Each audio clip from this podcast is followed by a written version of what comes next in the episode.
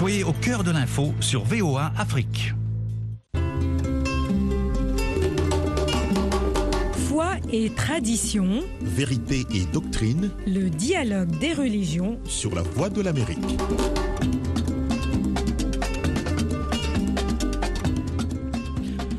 Bonsoir et bienvenue dans le dialogue des religions. Eric Manelakiza avec vous au micro, Lionel Lunanela Gahiba sur la mise en onde.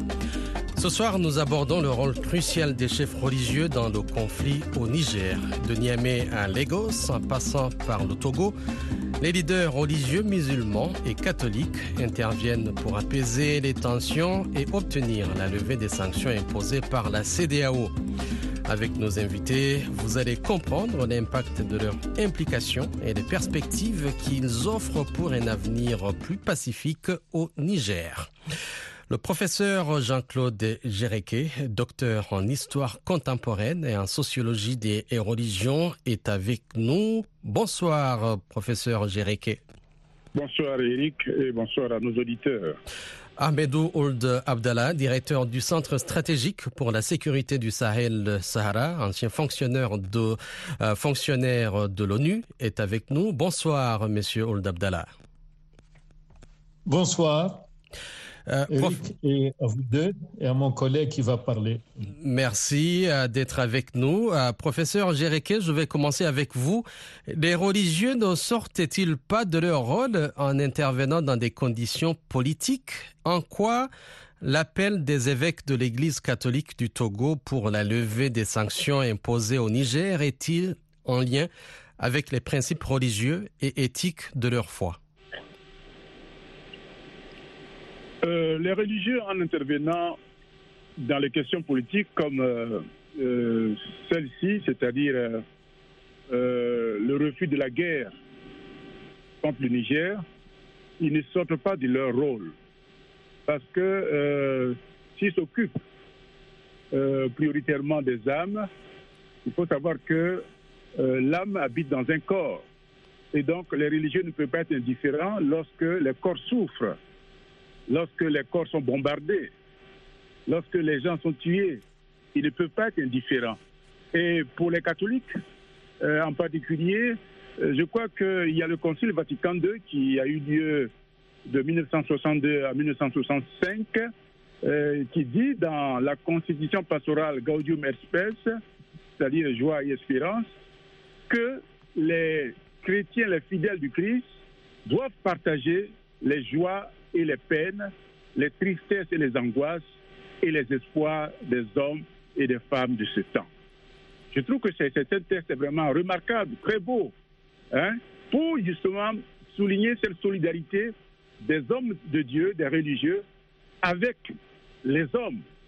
Donc ce n'est pas seulement euh, une affaire d'âme, euh, mais c'est aussi, je veux dire, le corps, il faut s'occuper du corps, parce que le Christ, Hein, pour nous les chrétiens, le Christ euh, ne s'est pas contenté de prêcher le royaume de Dieu. Il a donné à manger à des gens qui étaient affamés. Il a guéri des gens qui étaient aveugles, sourds-muets, lépreux, boiteux, etc., etc. Donc voilà un peu ce que je voulais dire. Ahmedou Dabdallah, euh, votre réaction et une, question aussi pour vous. Comment euh, l'accueil de la délégation des chefs religieux nigérians musulmans euh, par le régime militaire de Niamey pourra-t-il influencer la situation politique au Niger euh, dans le contexte actuel? Merci bien. La religion, les religions, et dans cette partie que je connais bien, cette partie d'Afrique, il y a plusieurs religions. Les religions traditionnelles qui de plus en plus cèdent la place à l'islam, qui est bien plus ancien, mais qui s'étend de plus en plus au sud, à la religion chrétienne, en particulier catholique, venue avec les missionnaires et qui est toujours importante, et les nouveaux mouvements, les évangélistes venus surtout du sud, c'est-à-dire d'Amérique et d'Amérique latine. Et donc, il y a trois religions au moins, si on n'ajoute pas la religion traditionnelle. De mon expérience, comme euh, représentant spécial du secrétaire général des Nations Unies, euh, comme secrétaire général adjoint des Nations Unies, que ce soit en Somalie, un pays entièrement musulman, et qui parlent la même langue, ou en Côte d'Ivoire pendant la crise euh, de 2002, ou dans d'autres régions euh, du continent et aussi en Afghanistan, la religion prend la paix. Le problème est avec les hommes. Le problème, c'est un problème des hommes et, c'est pour ça qu'il faut d'abord convaincre les belligérants. La religion, quelle qu'elle soit, les religions sont pour la paix. Le problème, c'est nous, c'est les hommes. Et, c'est pourquoi j'espère que cette mission pourra contacter, toucher, convaincre les gens, les personnes, en particulier les hommes, pas les femmes, qui sont derrière cette violence, comme partout ailleurs. Merci. Euh, professeur Jéreke, dans quelle mesure les leaders religieux peuvent-ils jouer un rôle euh, constructif en tant qu'acteurs de la résolution de conflits politiques sans compromettre leur neutralité religieuse? Je dirais que la seule arme dont disposent les hommes religieux, c'est leur parole. C'est la parole. N'oublions pas que euh, dans, dans l'évangile de Saint Jean, je crois que c'est le premier chapitre, que Saint Jean dit au commencement était le verbe, c'est-à-dire la parole. Et je pense que la parole a un pouvoir thérapeutique. Je crois qu'on n'a pas suffisamment conscience de cela, mais la parole a, cette puissance-là de guérir, et donc, euh, les conflits, mais ce sont des blessures, ce sont des maladies. Et les religieux ne peuvent offrir que ce qu'ils ont, c'est-à-dire la parole. Hein, la parole, c'est-à-dire en parlant aux uns et aux autres, aux belligérants, pour justement guérir euh, la cité, n'est-ce pas, des mots qui la minent. Et on a vu cela euh, en Afrique, par exemple, au début des années 90, avec les conférences nationales souveraines, hein, que ce soit au Bénin, au Togo, au Gabon, dans les deux Congos ces conférences ont été présidées par des religieux, par des évêques. Vous voyez Et ça fait du bien. Ça fait du bien au peuple parce que euh, les politiciens n'arrivaient pas à s'asseoir autour d'une table. Hein, parce que je crois qu'ils avaient perdu confiance les uns dans les autres. Ils n'avaient plus confiance les uns dans les autres. Alors il fallait des gens neutres, hein, des gens qui pouvaient justement encore avoir une parole, qui pouvaient parler à tout le monde. Ouais, donc je pense que euh, c'est cela. Euh, les religieux, hein, qu'ils soient musulmans, chrétiens euh, ou autres, n'ont que leur parole pour participer justement à la résolution des conflits dans un pays ou dans une partie du continent, comme on le voit aujourd'hui au Niger. Mais y a-t-il des risques potentiels euh, associés à l'implication de ces leaders religieux dans de telles questions politiques, Jean-Claude? Bon, le risque que je vois, c'est c'est que, euh, par exemple, après, après la résolution d'un conflit, on demande à tel ou tel religieux de devenir président de la République. Je pense qu'il y, a ce risque-là. Et je crois que c'est arrivé, hein, parce que dans, certains pays comme le, les deux Congos d'ailleurs, Congo-Brazzaville, Congo-Kinshasa, euh, Monseigneur Ernest Combo, euh, Monseigneur Monsengo, c'est pratiquement eux qui dirigeaient le pays hein, jusqu'aux prochaines élections. Et je crois que ce n'est pas ça le rôle d'un homme de, un homme de Dieu, d'un religieux. Vous voyez? Donc, euh, il y a ce risque-là. Il y a ce risque-là. Donc, je pense que quand les, hommes religieux ont fait leur travail, c'est-à-dire mettre d'accord les hommes politiques, hein, euh, les amener, n'est-ce pas, à se mettre d'accord sur un minimum, je pense qu'ils devraient partir. Monsieur Abdallah, euh, dans quelle mesure les facteurs religieux jouent-ils un rôle dans la compréhension de ces événements et des appels à la résolution des tensions, notamment euh, concernant le Niger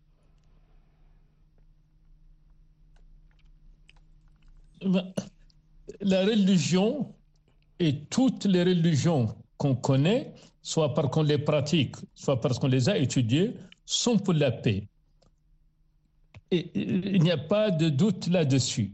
Mais là où il y a le plus de violence, que ce soit les guerres en Europe au cours des siècles, que ce soit en particulier la Première et la Deuxième Guerre mondiale, c'était entre des gens qui sont de culture chrétienne. Et c'est la même chose dans les pays musulmans.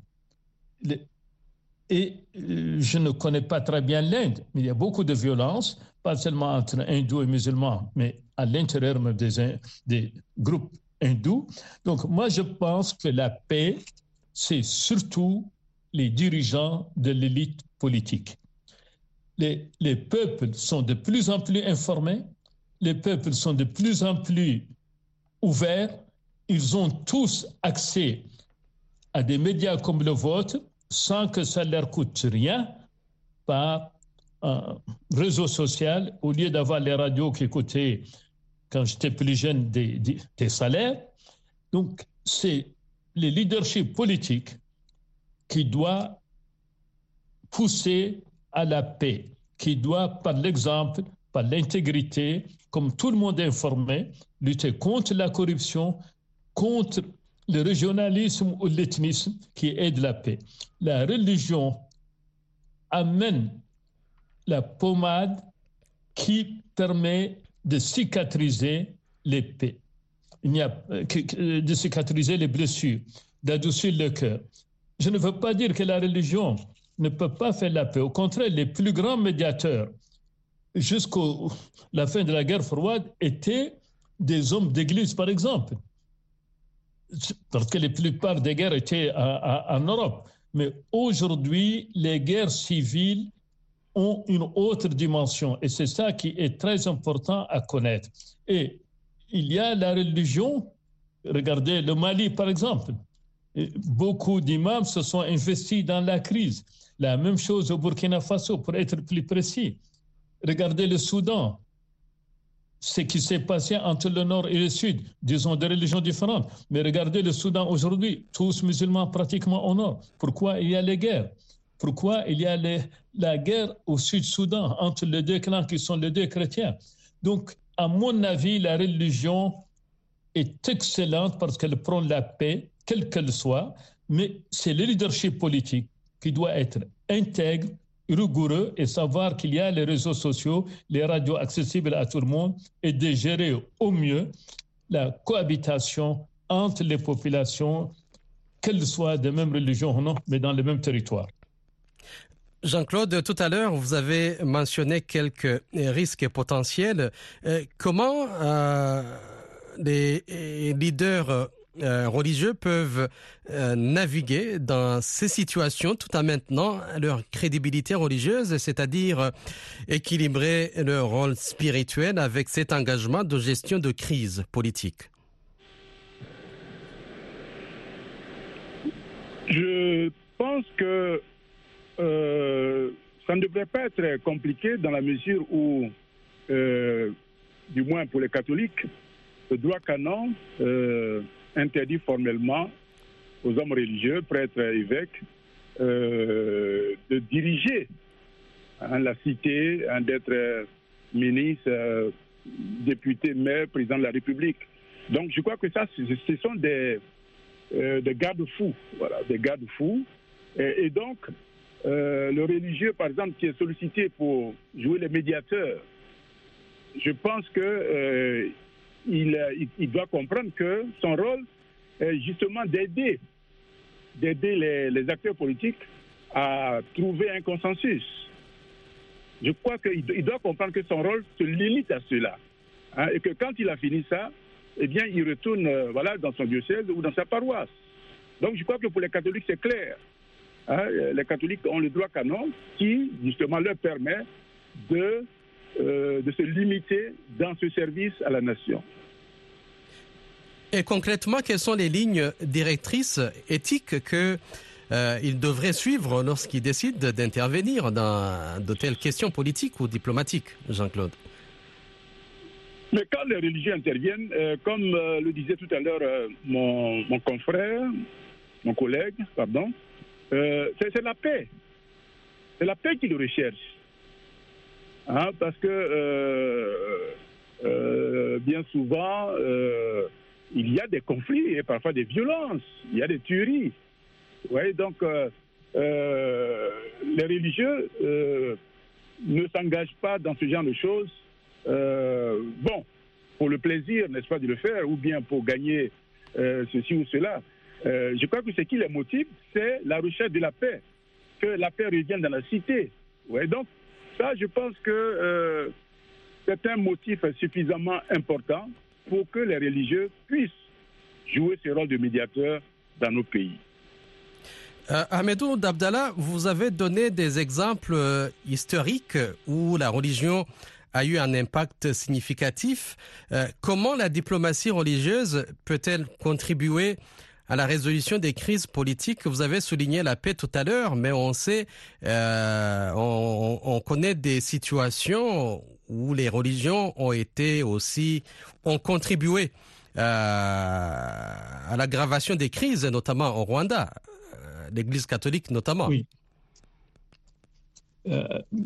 C'est de très bons exemples. Le problème, ce ne sont pas les saintes écritures, quelle que soit la religion, qu'elle soit euh, catholique ou qu'elle soit musulmane, les écritures saintes prennent la paix, la cohabitation. Le problème, c'est nous, c'est les hommes. Et, tout le monde sait le rôle de, de, de l'Église, ou qu'on attribue en tout cas à l'Église euh, pour le Rwanda. Euh, tout le monde sait, enfin, on peut citer des, des tas de situations, et surtout pour venir à, la région euh, qui nous concerne, c'est-à-dire le Niger, il est très bon que les chefs religieux, quelle que soit leur tendance, à l'intérieur d'une église, qu'ils soient catholiques ou évangélistes, en venant du Nigeria ou musulmans, euh, venant du Niger et, du Nigeria, dans les deux pays, les religions sont là. Ce qu'il faut, c'est que les leaders politiques et leur entourage en particulier assument leurs responsabilités et sachent que la religion, c'est aussi la culture qui prend la paix et la cohabitation. Et, j'ai vécu cela en, Côte d'Ivoire. Pendant les malheureux euh, génocides au Rwanda, j'étais représentant des Nations Unies au Burundi. Le- L'Église catholique a été euh, exemplaire, bien que le- les deux principales personnalités de cette Église soient détenues différentes. Vous Mais parlez du Burundi. Là, vous parlez du cas du Burundi. Je parle du Burundi. Tout à fait. J'étais représentant spécial du Burundi. Et là, vous parlez de, de- génocide. vous parlez de Monseigneur Simon Hamwana et, et Monseigneur l'évêque Et de Burundi. Euh, Boudoduré, Boudodira, Feu Boudodira. Boudodira. Bou- J'étais Bernard. avec les deux. Exactement. Je suis content que me rappelez les deux noms que je connaissais. On était, j'étais en permanence avec eux et ils étaient responsables et ils ont refusé la manipulation de l'Église. Dans ce qu'au Rwanda, euh, c'était absolument l'inverse. Et, et les deux au Burundi ont joué le rôle de, de chrétiens pour la paix la cohabitation. Et, et c'était ça qui était important. Donc, les religions saintes sont excellentes, il n'y a pas de problème. Le problème, c'est nous, les hommes. C'est- la, politique. C'est les intérêts égoïstes. Et aujourd'hui, c'est beaucoup plus dangereux parce qu'ils sont doublés par les réseaux sociaux euh, qu'on ne peut pas critiquer, qui sont partie de la culture actuelle. Et donc, c'est au leadership politique de se montrer responsable et de trouver des solutions. Et, et dans le, Mais L'exemple de Burundi, je l'ai bien connu. Les deux principaux religieux qui n'appartenaient pas au même groupe ethnique ont été responsables et comme médiateurs, j'étais avec eux huit jours. Et, et ça nous a permis d'avoir un langage clair, pédagogique et ferme. Et ils ont contribué à la création d'une organisation de la société civile, la Ligue des droits de l'homme, ITK, les deux euh, religieux dont vous venez de, Exactement. de, de, de, de parler. Et dans le cas qui nous intéresse, c'est le Niger. Comment, euh, justement, euh, les chefs religieux peuvent-ils influencer les dynamiques politiques et sociales euh, dans le pays, en particulier dans le contexte actuel qui est euh, explosif? Le, le contexte est absolument explosif, comme vous le dites. Et les, les- réseaux sociaux, la facilité de communication, le rend toujours euh, explosif. Donc, les, hommes religieux, et en particulier ceux du Nigeria et du Niger qui parlent la même langue, qui ont le même background culturel, quelle que soit leur religion, ils parlent la même langue moderne, l'anglais et le français ou euh, l'arabe ou la Hausa ou Fulani, ils peuvent faire quelque chose en rappelant les leaders politiques à la tolérance et, et de regarder l'avenir. Rien n'est permanent dans la vie. Un jour pour nous, un jour contre nous. Toutes les religions le disent à peu près un jour pour nous et un jour contre nous. Donc, méfiez-vous, entendez-vous. Et, je pense qu'ils peuvent jouer ce rôle. Mais il faut que les politiques, les hommes d'affaires qui sont les principales victimes, les syndicats les soutiennent et que la négociation soit dans un but précis, une durée déterminée, sinon les négociations deviennent comme en Somalie un business. Et c'est ça qu'il faut éviter. Jean-Claude, sur euh, cette situation du Niger. Je voudrais d'abord dire que euh, les interventions euh, qu'on a lues ici ou là, hein, parce qu'il n'y a pas que les évêques du Togo qui se sont exprimés sur la question du Niger. je crois qu'il y a pratiquement tous les évêques francophones et anglophones de l'Afrique de l'Ouest qui se sont prononcés aussi. Euh, et puis je crois que d'autres pays, d'autres pays vont suivre. Et, ça, c'est vraiment inédit parce qu'on n'avait jamais connu ça auparavant. Même quand euh, la Libye a été détruite hein, et que le, guide Kadhafi a été assassiné, euh, quand la résidence présidentielle de Laurent Gbagbo a été bombardée par l'armée française, on n'avait pas vu une telle levée de bouclier de la part des hommes d'église, des, des, religieux, vous voyez Donc c'est vraiment inédit ce qui se passe là pour le Niger. Et c'est une bonne chose. Moi j'applaudis des deux mains. Parce que c'est ça. C'est ça qu'on attend justement des, des, religieux. Hein? Lorsque, n'est-ce pas, euh, nos, nos, villes, nos pays sont en feu, euh, ils ne peuvent pas, n'est-ce pas, se contenter de prier. Il faut qu'ils mettent la main à la pâte. Il faut qu'ils parlent. Hein? Il faut qu'ils se fassent entendre. Et donc, moi, je, suis content que nos religieux euh, aient pris, n'est-ce pas, la parole pour dire que le Niger n'a pas besoin de sanctions. Hein, sanctions, d'ailleurs, des sanctions qui sont inhumaines hein, et qui sont, euh, comment on dit ça, qui vont contre le bon sens. Parce que finalement, qui va souffrir de ça? C'est les pauvres populations, des populations qui sont déjà appauvries par 60 ans, n'est-ce pas, d'exploitation, de, de, de, pillage hein, de la France. Vous Donc, moi, je pense que les évêques, hein, les évêques, les imams, les pasteurs, euh, il faut, il faut qu'ils faut, faut continuent dans ce, dans ce sens-là. Hein. Moi, je suis content qu'ils aient commencé avec le Niger, ils aient commencé à, se faire entendre. Mais euh, je veux dire que les prochaines fois, quand, quand il y aura d'autres crises, il faut qu'ils se fassent entendre. Hein. il ne faut pas qu'ils restent silencieux, il ne faut pas qu'ils soient contents de prier et de jeûner. Ils, doivent prendre la parole, ils doivent parler. Et donc ça, c'est la première chose. La deuxième chose, euh, tout à l'heure, on a dit que euh, les religieux intervenaient parce qu'ils sont attachés à la paix. Hein, la paix. Euh, mais je crois qu'il faut aussi mentionner le fait que c'est des gens qui nous rappellent que la vie humaine est sacrée. Je crois que dans toutes les religions, on nous demande, n'est-ce pas, de ne pas tuer. On nous dit que la vie humaine appartient à Dieu. Et seul Dieu a le droit, n'est-ce pas, de l'enlever ou de la reprendre. Vous voyez Or, ce que les gens s'apprêtaient à faire, la CDAO s'apprêtait à faire au Niger, c'est quoi? C'est des tueries, c'est des massacres, c'est pour tuer des, innocents. Vous voyez, donc, je crois que les, religieux sont là pour nous, pour nous rappeler que la vie humaine est sacrée. Euh, Ahmedou, oui, Ahmedou Ould Abdallah, il nous reste quelques secondes. Votre réaction par rapport aux propos de M. Jean-Claude? En 30 secondes, 20 secondes. Oui, non, mais je suis d'accord que les religieux sont, sont très importants.